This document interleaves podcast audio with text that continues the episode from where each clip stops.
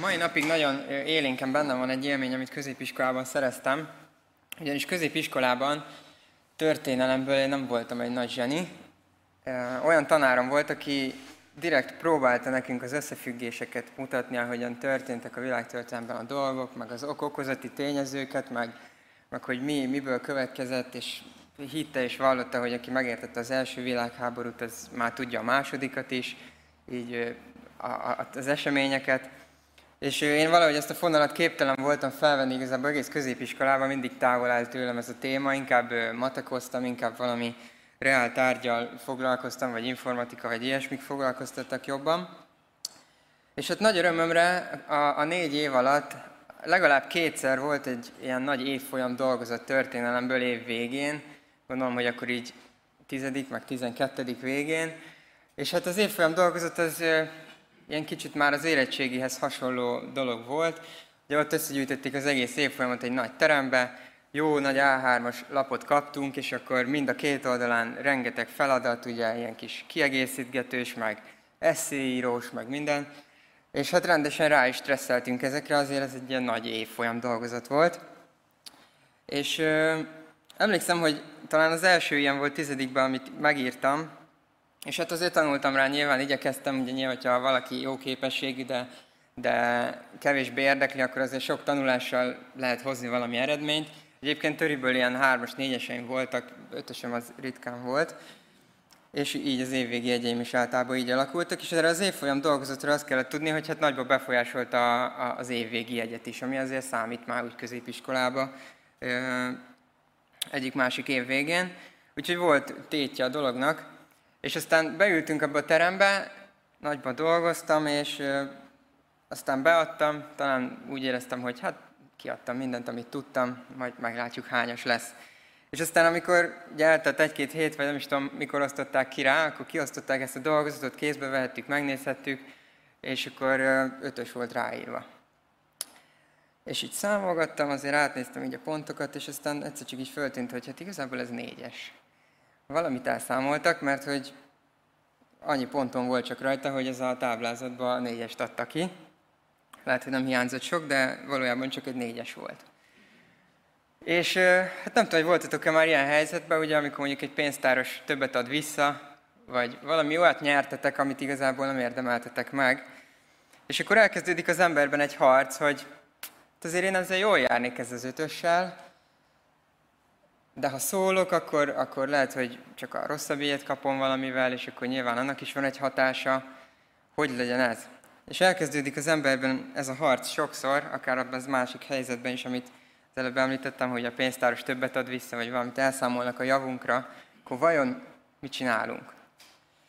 És ugye olyan sorozatban vagyunk benne, hogy hittem, láttam, győztem, és nagyon sok történetet végignéztünk már itt a Zsidók 11-ből, volt szó Áberről, volt szó Noéról, ugye múlt héten Jürgen boncolgatott nehéz kérdéseket vele kapcsolatban, vagy Ábrahámról, vagy az ősatyákról, Mózesről és Ráhábról is.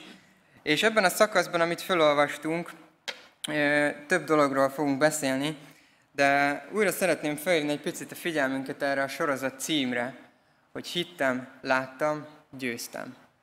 Hogy jelen van ez az életünkben, mert talán így hívő emberként a hittel talán nincsen gondunk. De vajon meglátjuk-e az Isten munkáját? Meglátjuk-e azt, amit ő tesz, amivel a kezével munkálkodik az életünkbe, a közösségünkbe, körülöttünk, vagy más embereknek a szívében? Látjuk-e ezeket a dolgokat, és tudjuk-e az Isten munkáját örömtelien fogadni és látni, és győzelemként megélni? És egy picit erről a győzelemről lesz szó, mert úgy gondolom, hogy hívő emberekként nagyon sokszor, vagy talán alázatosságból, vagy nem is tudom, ilyen túlzott önbizalom hiányból fakadóan, mi inkább olyanok vagyunk talán, hogy az esélytelenek nyugalmával harcolunk, vagy az esélytelenek nyugalmával éljük meg ezeket a napi harcainkat. És a sátán egyfolytában azon van, hogy elhitesse velünk, hogy nem győzhetünk. Azon van, hogy elhitesse velünk, hogy ez a kísértés, ez a próba, ebben nem lehet helytállni, ebben el fogsz bukni. És közben pedig tudjuk és látjuk azt az igéből is, hogy Isten számtalan helyen hív bennünket arra, hogy győztesekként éljünk, hogy éljük meg azt a győzelmet, amit ő tud adni nekünk. És ahogyan olvastuk ezeket a verseket, amit István felolvasott, ugye sok embert megemlít itt az ige, mégis szeretnék egyvalakire koncentrálni csak, Dávidra. És ugye, hogyha valaki jobban ismeri az ószövetségi történeteket, akkor itt a nevekhez, amiket felsorolt, ugye Gedeon, Bárák, Sámson, Jefte, Dávid, Sámuel és a próféták is, beugorhattak azok az utána levő felsorolt események, hogy kihez mi kötődhetett. Ugye egészen világos, hogy oroszlánok száját Sámson nem tömte be, vagy hát nem úgy tömte be, hanem az Dánielre utalt, amikor Dánielt az oroszlánok vermébe vetették, vagy gondolkodhatunk Sámuelről, aki igazságot szolgáltatott a népnek, vagy egyéb eseményekkel itt összeköthetjük.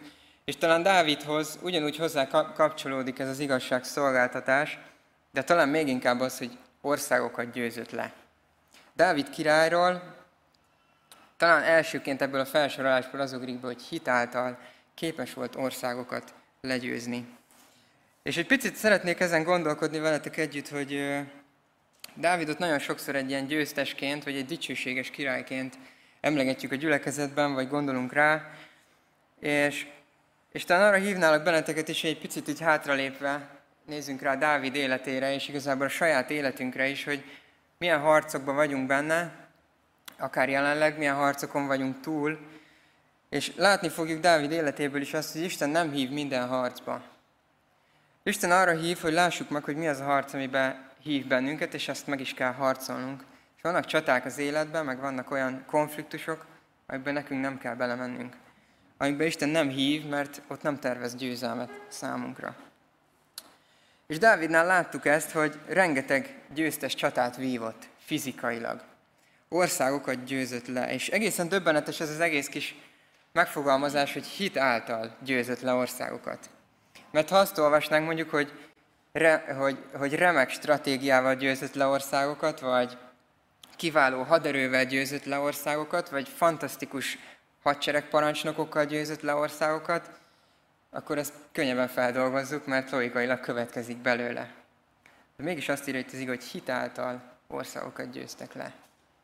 És ugye, hogyha ebbe belegondolunk, hogy mi kell ahhoz, hogy egy ország ellen győztes csatát vívjál, akkor látjuk azt, hogy kiváló terepismeret, stratégiázás, olyan harcosok, meg olyan parancsnokok, meg vezetők, akik értik a dolgukat, és hogy egyébként is hány hét, meg hány hónap tervezgetés van mondjuk egy ilyen csata előtt, amikor az ember kimegy, és akkor a filiszteusok ellen harcol, és hogy lehet azt megnyerni, hogyan kell helyezkedni egy bizonyos domborzaton.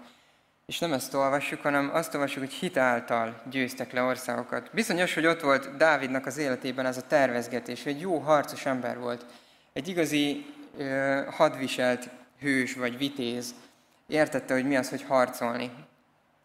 De mégis azt mondja az ige, hogy hit által országokat győzött le. Bízott az Istenben, az ő szívében, elsődlegesen ebben a harcban, vagy minden harcban az volt, hogy Istenben bízott. És nagyon sok harcban benne volt Dávid, ugye kezdve akár a Góliát elleni nagyon rövid párharccal, ahol azért látjuk Dávidnak a szívét, és azt, hogy Góliát kiáll, és 40 napon keresztül szídja Izrael népét, meg az Istenét, és Dávidnak ott nincsen kérdése. Nem volt kérdése, ez az ő harca-e. Azt mondta, hogy ki ez a körülmetéletlen, hogy az Isten seregét gyalázza. Dávid tudta, hogy abban a harcban ott a helye. De nem csak Góliáttal harcolt, hanem utána Dávid életében eljött az az időszak is, amikor Saul volt ugye az aktuális király, és előle kellett menekülni, közben menekülés közben voltak nyilván kisebb harcai. Aztán amikor Saul meghalt, akkor Dávid vált már Júda királyává, és aztán harcok árán válik az egész ország királyává, tehát az összes törzsnek a királyává, egész Izrael királyává vált, de az is harcok juttatták előtt, amiben győznie kellett, nem volt más választása. És aztán amikor az egész ország királya lett Dávid, az volt talán a legsikeresebb időszak az ő életében, a fizikai harcokat tekintve, mert hogy a filiszteusokat legyőzte többször, Moáb ellen diadalmaskodott, aztán voltak bizonyos ilyen városállamok, amiknek voltak királyai, és ellenük is tudott győzni. Az ammóniak, az arámiak, így a környező népeket mind le tudta győzni Dávid. De vajon Dávid egy örök győztes? Érdekes ezeket a harcokat megfigyelni, hogy van egy közös motívum benne nagyon sokszor, hogy azt olvassuk az igéből, hogy megkérdezte Dávid az urat. Kimenjek, kivonuljak a filiszteusok ellen, a kezembe adod őket? És nagyon érdekes ez, hogy vajon mi megkérdezzük-e Istent? Mi megkérdezzük-e Istent, hogy egyáltalán ez a mi harcunk-e, vagy melyik harcba kell beállnunk? És ha már tudjuk azt, hogy ez a mi harcunk, mert néha talán ezt a kérdést föl sem kell tennünk, akkor megkérdezzük-e Istent, hogy hogyan harcoljunk? Dávid győzelmei nagyon különleges győzelmek is voltak. Éppen ifi héten így a csendességekben olvastunk picit Dávid életéről, vagy egy szakaszáról, és nagyon érdekes volt, hogy egy győzelmet ők úgy arattak meg, hogy Isten azt mondta, hogy maradjatok csöndbe és hallgassátok, hogy amikor a szederfák tetején lépések hallatszódnak, akkor az Úr megy előttetek, és akkor mehettek. És Isten adott neki győzelmet sokféle módon, néha talán csodálatos módon is, mert hogyha a számokat nézzük, csak nem győztek volna. De vajon megkérdezzük-e Isten véleményét az életünkre nézve? És azért látjuk itt ebben a kis kérdésben, amikor Dávid mindig kérdezte Istent, hogy az ő szíve égett Istenért. Az ő szívében tűz volt, hogy Istent dicsérje, neki szerezzen dicsőséget, és Isten nevében szerezzen győzelmet. Viszont nagyon fontos szempont a győzelemmel kapcsolatban, meg az Istennel kapcsolatban, hogy Isten nem tud veszíteni, ha ebbe belegondoltok. És nagyon sokszor a győzelmeink azon állnak vagy buknak, hogy Istennel szemben harcolunk-e, vagy Isten oldalán harcolunk. Mert Istennel szemben, amikor ellene megyünk, amikor az ellen rúgódozunk, ami az ő akarata, akkor úgyis ő fog győzni. Úgyis Isten fog győzni. És Dávidnál láttuk azt, hogy nem csak fizikai harcai voltak, amikben egyébként nagyon sikeres volt, hanem volt egy-két lelki harca is, vagy olyan harc, amiben viszont talán kevésbé volt sikeres. Ha visszaemlékszünk arra, hogy amikor ő egész Izrael királya lett, akkor Jeruzsálemet tette meg a fővárossá, az volt a középpontja az országnak, és oda akarta szállítatni a szövetség ládáját, viszont azt nem úgy csinálta, ahogyan Isten meghagyta az igében, ahogy megadta Mózes törvényében, hogy a léviták szállítsák, és így szállítsák, hanem Dávid egészen máshogy csinálta azt, és aztán ez valakinek az életébe került. És aztán Dávid azt mondta, hogy hú, ilyen félelmetes az Isten, hogy ezért megöl valakit, akkor lehet, hogy inkább ne is Jeruzsálembe hozzuk ezt a ládát. Vagy aztán gondolhatunk arra az esetre is, amikor azt olvassuk konkrétan, hogy abban az időben, amikor a királyok harcba szoktak vonulni, vagy háborúba szoktak vonulni, akkor látjuk azt, hogy Dávid nem volt ott, ahol ott kellett lennie. Dávid nem volt benne abban a harcban, amiben benne kellett volna lennie, és ebből következett aztán a Betsabés eset, hogy meglátott egy férjes asszonyt, és azt megkívánta, és a férjét pedig tulajdonképpen megölette a harcmezőn, és elvette Betsabét feleségül, és Isten akkor is számon kér egy életet. A születendő gyereket, akivel Betsabé terhes lett, neki meg kellett halnia, csöcsömő korában Dávidnak ezen vétke miatt. Szóval azért Dávidnak voltak vesztes csatái is, de azok inkább lelki síkon voltak. Viszont amit fontos látni, hogy aztán, ahogyan olvassuk Dávidról az Ószövetségben, a Próféták könyvében is, Ezékiel és Hóseás is említi Dávidot a jövővel kapcsolatban, mert hogy Dávid Istentől olyan ígéretet kapott, hogy Isten megszilárdítja az ő trónját. Jó sokáig, és tudjuk azt, hogy Dávidra még így is nagy feladatok várnak a jövőben. És minden harca, meg minden vesztes csatája ellenére azt látjuk, hogy Isten jó bizonyságot tesz róla, mert azt mondja, hogy ő a szívem szerint való ember. Én szeretem, kedvelem ezt a Dávidot. És ez mégis valahogyan rámutat Dávid szívére, és abban, hogy ő miért is lehet hithős, miért is kapott csomó győzelmet, és hogyan is tudott hit által országokat legyőzni. Mert ha ugyan nem is győzött minden lelki csatában, úgy tűnik az igében, hogy mégis győztesként fejezte be az életet. És ez egy komoly bátorítás számunkra is, és nagy megerősítés, hogy igen, lehet, hogy elbukunk időnként bizonyos területeken az életünkben, vagy lehet, hogy vannak kudarcaink, akár szakmai, akár személyes, akár a családban, vagy bármi másban, még mindig van lehetőségünk arra, hogy győztesként fejezzük be az életünket. És az egyetlen dolog miatt van azért, mert 1000 évvel később, amikor Jézus eljött a földre, akkor Jézus elkezdett egészen másfajta csatákat vívni. Ugye Jézus megszületett, és és Izrael abban az időben egy olyan messiást várt, aki felszabadítja fizikailag őket a rómaiak alól. Olyan messiást várt ez a nép, aki harcol majd Rómával, és legyőzi a császárt, vagy nem is tudom, és kiszabadítja fizikailag Izraelt abból a leigázott helyzetből, amiben voltak. Jézus pedig eljön, és elkezd másfajta csatákat vívni. Elkezd lelki csatákat vívni, és ezekkel a másfajta csatákkal másfajta győzelem is jött. Mert hogy elkezd lelki győzelmeket aratni ezen a földön. És hoztam három kis példát, amit egyébként mi is alkalmazhatunk a saját életünkre, amikor a lelki harcokban vagyunk. Mert hogy láttuk Jézust, amikor keresztelő János őt bemerítette, a lélek elvitte őt a pusztába, és a sátán ott megkísértette Jézust, és folyamatosan kísértés alatt volt. Többször is, és többféle kísértésbe került. És látjuk abban a történetben, az evangéliumokban leírva, hogy Jézus mindig az Isten igéjével válaszolt ezekre a kísértésekre. És ez nagyon jó dolog, mert Isten igéje itt van a kezünkben, a Biblia ma szinte bárkinek elérhető, bár még így is dolgoznak azon, hogy minden népcsoport számára saját nyelvén legyen elérhető, de magyarul elérhető, több fordításban is.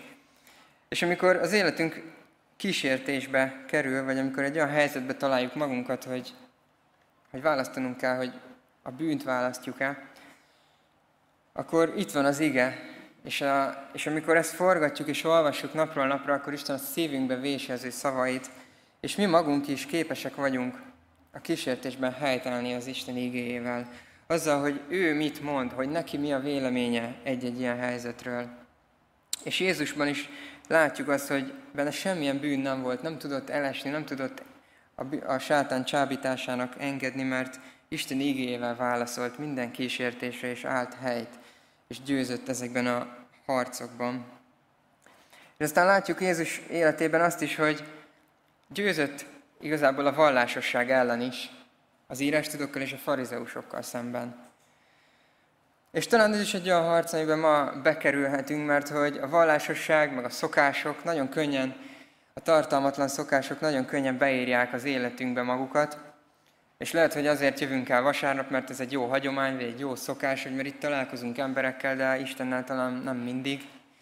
Vagy azért csinálunk hétközben dolgokat, mert így láttuk a másiktól a gyülekezetben, vagy más is ezt csinálja. És Jézus pedig egész életében ezzel a tartalmatlanság ellen volt. Folyamatosan szembeszállt azzal, amit a farizeusok, meg amit az írástudók képviseltek tulajdonképpen. Tudtak mindent, de a szívük nem volt ott. És azt látjuk, hogy nagyon sok helyzetben isteni bölcsességgel válaszol Jézus ezekre a helyzetekre. Ugye amikor fölemlegetik azt, hogy milyen hatalommal teszi ezeket a dolgokat, akkor Jézus nem megy bele ebbe a vitába, vagy nem kezdi nekik elmagyarázni, hogy ő kicsoda, vagy hogy miért tehet meg ezt és azt és ezt, hanem föltesz nekik egy kérdést keresztelő Jánosról, és ők pedig abban a helyzetben vannak ezek a farizeusok és írástudók, hogy ha ezt válaszoljuk, akkor neki van igaza, ha ezt válaszoljuk, akkor is neki van igaza. És akkor nem válaszolnak neki, és Jézus is azt mondja, akkor én sem mondok nektek semmilyen választ. És nagyon sok helyzetben látjuk Jézusnak ezt a mennyei bölcsességét, és talán Isten bennünket is megbíz azzal, hogy bizonyos élethelyzetekben ezzel a bölcsességgel tudjunk létezni, ezzel a bölcsességgel tudjunk válaszolni olyan embereknek, akik talán távol vannak az Istentől, vagy olyan embereknek, akik éppen a vallásosság csapdájába estek bele. És aztán látjuk azt, hogy Jézus legnagyobb győzelme a kereszten történt, mert hogy ott a halál felett aratott győzelmet. És ahogyan Jézus életét végignézzük, látjuk azt, hogy egyetlen dolog hajtotta őt ezekben a harcokban, egyetlen célja volt ezekben a győzelmekben, az pedig az, hogy megnyerjen téged.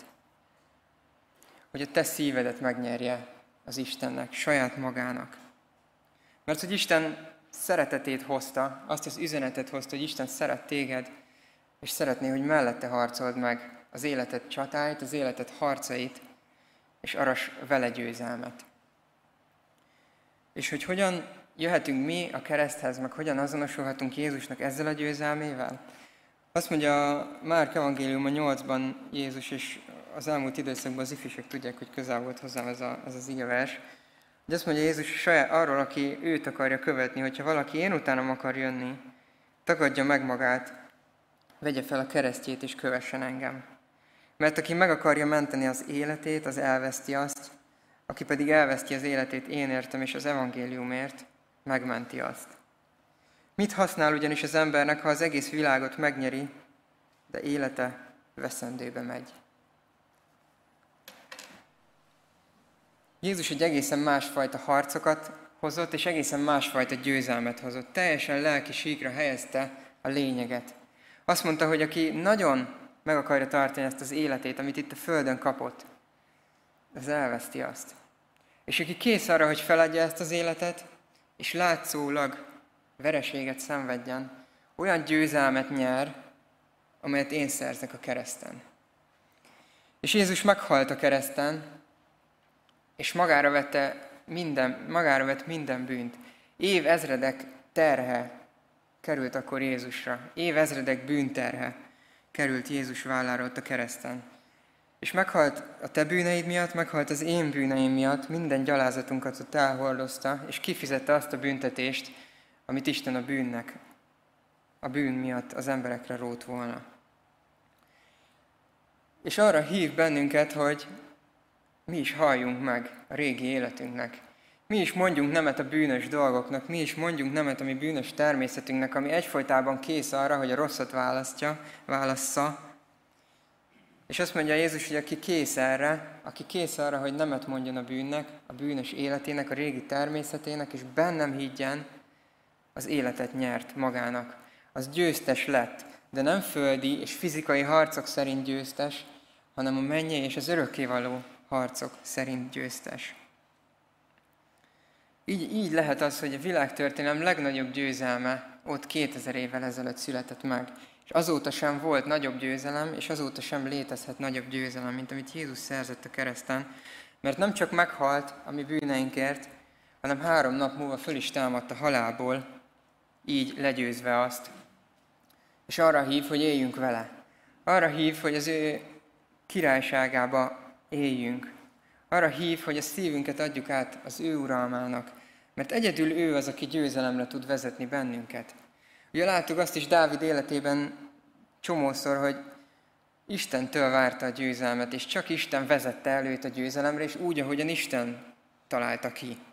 És Jézus pedig ugyanerre hív bennünket, hogy elvezessen a győzelemre, hogy csatlakozzunk hozzá, hogy higgyünk benne, és bízzunk benne, mert ő tud bennünket elvezetni a győzelemhez.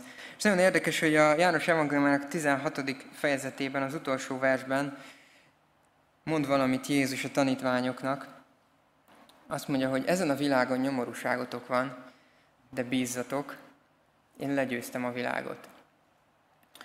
És hogy miért kellett legyőzni a világot, az tulajdonképpen ez a bűn, ami a világban van, amit ma is látunk szerte körülöttünk, bármilyen szempontból ez a bűn, ez a világ elbukott világ.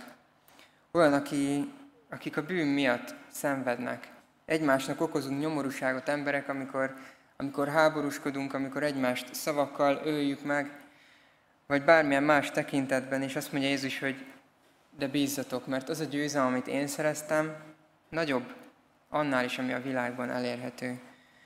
Úgyhogy az elhívás, amit Jézus tud adni, az a küldetés, amit ő tud adni, az nem csak erre a világra vonatkozik, hanem annál sokkal tovább. És szeretnék felolvasni még egy verset a János első leveléből, ami erre a győzelemre vonatkozik, az 5. fejezetből.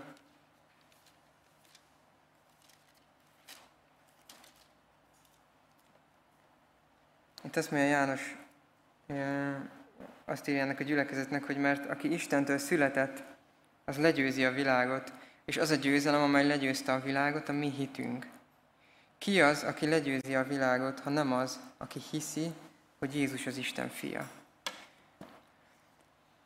Úgyhogy már csak egy kérdés maradt, és múlt héten nehéz kérdéseket hozott elénk Jürgen Noéval kapcsolatban, Isten igazságosságáról, vagy a bárkának, meg Noé történetének a valóságosságáról, de én is szeretnék egy nagy kérdést elétek hozni, az pedig az a kis egyenlet, ami ott van előttetek a vázlaton, hogy Jézus győzelme egyenlő... Te mit írsz oda? Neked Jézus győzelme mit jelent? Egy nagyszerű hős tett a történelemben, amiről mindenki tud, de nem érti, vagy valami fantasztikus teljesítmény, amihez te nem tudsz kapcsolódni, vagy vajon Jézus győzelme tud a te győzelmed is lenni. Mi kerül a pont helyére? Talán életünk legfontosabb válasza. Talán az életünk múlik rajta, és nem csak a földi, hanem az örökkévaló. Vajon az én győzelmem is az, amit Jézus szerzett a kereszten?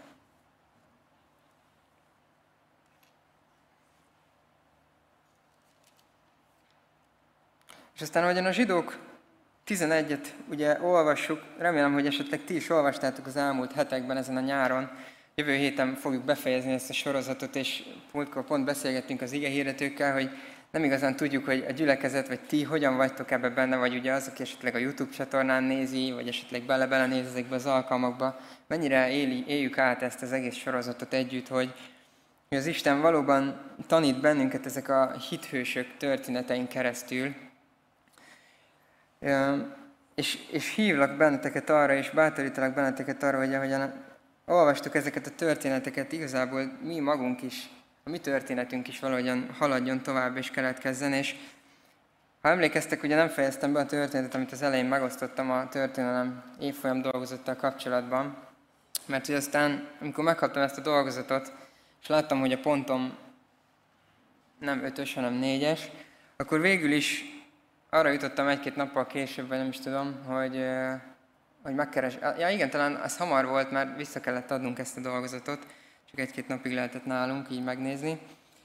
És arra jutottam, hogy megkeresem a történelem tanáromat, és akkor elmentem a tanáriba, bekopogtam, és mondtam, hogy tanár úrral szeretnék beszélni.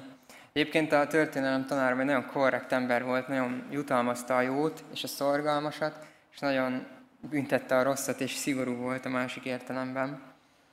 És bekopogtam, és mondtam, hogy vele szeretnék beszélni, és akkor kijött, és kezembe volt a dolgozat összehajtva, és nem tudom, és akkor mondtam neki, hogy hát az a helyzet, hogy hát elszámolta a dolgozaton a pontot, és igazából ez 4-es lenne, és akkor forgatta ő is egy picit, átnézte, de nem kellett sokáig nézelődnie, mert hogy nagyon a szívembe égett egyébként az, amit mondott ezután, vagy valami nagyon hasonlót mondott, hogy megköszönte, hogy jeleztem ezt az egészet, és azt mondta, hogy ez már semmi nem változtat. És nagyon érdekes volt ez a dolog, mert ezt egy akkora győzelemként éltem meg, hogy utána is ez megmaradt így a szívemben, hogy tiszta a szívem, tiszta az életem, és mégis megkaptam azt, amit nem érdemeltem volna. És talán ilyen győzelmekre hív bennünket Isten, hogy megmutassa az ő kegyelmét. Hogy megmutassa azt, hogy ha tisztán harcolsz, ha azt nézed, amit az Isten ad, amire ő hív, akkor még sokkal nagyobb győzelmekbe és sokkal nagyobb ígéretekbe kerülsz bele, mint amit te itt a saját erődből ki tudnál harcolni. Úgyhogy ez volt számomra egy kis győzelem történet, hogy megkaptam a jobb jegyet, ugyan nem érdemeltem meg, és ezt nem magamtól kaptam meg, nem magam tartottam meg, hanem ez a tanár úr adta, és azt mondta, hogy ezt nagyon becsüli, hogy oda mentem, és ez nem változtat semmin. És nagyon érdekes volt, amit itt olvasott István, ugye ezekből a versekből, és talán kitértem már rá, de nagyon megfogott ez az egész, hogy és mit mondjak még, hiszen kifogynék az időből, ha mindenkiről beszélnék. És aztán egy-két embert felsorolom, de a profétákat már csak egy nagy kötekbe veszi, és azt mondja, hogy ők is a hithősökhöz tartoznak. De talán kifogynánk az időből, hogyha hozzávennénk még ez a felsoroláshoz azt, hogy Isten mennyiünket hív arra, hogy hithősök legyünk. Mert hogy ez a lista végtelen hosszú, és te is ott lehetsz valahol benne. Mert Isten arra hív bennünket, hogy mi is higgyünk, hogy mi is lássuk meg azt, amit ő tesz, és legyünk győztesek. Ezekben a történetekben, amiket olvasunk, amiket az elején is felsoroltam, ugye Noéról, Ábrahámról, akik hittek, és látták is az Isten gondoskodását, látták az Isten kegyelmét, látták azt, hogyan Isten nagy dolgokat tesz, tagadhatatlanul nagy dolgokat, és olyan bizonyságokat szereztek, amikben az életük az örökké valóságba ment tovább, és gyökereztek meg, és tudtak már a földön itt olyan győzelmeket aratni, amikről el sem gondolták volna. Úgyhogy mi lesz a te történeted? Mi lesz a te hithős történeted? Ez a kérdés még mára. És szeretném, hogy hozzunk döntést abban, hogy szeretnénk hitáltal dönteni. Hogy határozzuk el magunkat abban, hogy nem jó stratégiák által, nem jó tervek által, nem a jó emberekhez csatlakozva szeretnénk boldogulni ebben a világban, hanem hitáltal. A Krisztusba vetett hitáltal. A benne megnyert győzelmek által. Mert hogy az is egy nagyon fontos szempont, hogy ez a világ egyfolytában súlykolja belünk azt, hogy jobbnak kell lenni, mint a másik. Hogy a másikat kell legyőzni, és akkor fogsz győzni. De Isten igében nem látjuk azt, hogy a másikhoz képest kellene győznünk. Azt látjuk, hogy vannak győztesek, akiknek Isten ad győzelmet. És teljesen mindegy, hogy a másik győzött, vagy nem győzött, vagy ugyanabban a harcban hogy állunk, Isten nem hív arra, hogy hasonlítgassuk magunkat a másikhoz. Arra hív, hogy te legyél győztes a te harcaidban és a te életedben, és legyél ott azokban a harcokban, amikben hív, és ne legyél ott azokban a harcokban, amik nem tartoznak rád. És aztán a Jelenések könyvében ugye Jézus tulajdonképpen küld 7 levelet, 7 gyülekezetnek, akik ott az első században még léteztek, és mindig gyülekezet levelének a végén beszél arról Jézus maga, hogy miket ad a győzteseknek, és nem szeretném mindet fölolvasni, de olyan fantasztikus ígéretek vannak benne, hogy aki győz, annak megadja Isten, hogy vele legyen, hogy vele uralkodjon, hogy valóban vele töltse az örökké valóságot, és Isten hív bennünket erre a győzelemre. És talán amiről még jövő héten szó lesz, majd Bence fog beszélni talán erről a részről, de a Zsidók 11-nek a maradék része pedig hosszú felsorolásban folytatja azokat, hogy ezek a hívők milyen szenvedéseket álltak ki. És ez is egy győzelem és kihívás az életünkben, hogy a nyomorúságokban, azokban a nehéz helyzetekben, amikre Jézus is utalt már, tudjunk hűségesek maradni Istenhez. Mert a hősök hűségesek Istenhez, és ez is győzelmet jelent. Úgyhogy kérjük ezt Istentől, hogy ezekben vezessen bennünket, hozzunk döntést Krisztus mellett, ha erre van ma szükség, ha erre hív téged Isten, hogy higgyél benne, vagy hozzunk Isten mellett döntést, hogy hűségesek leszünk, és hittel harcoljuk meg a harcainkat. Imádkozzunk!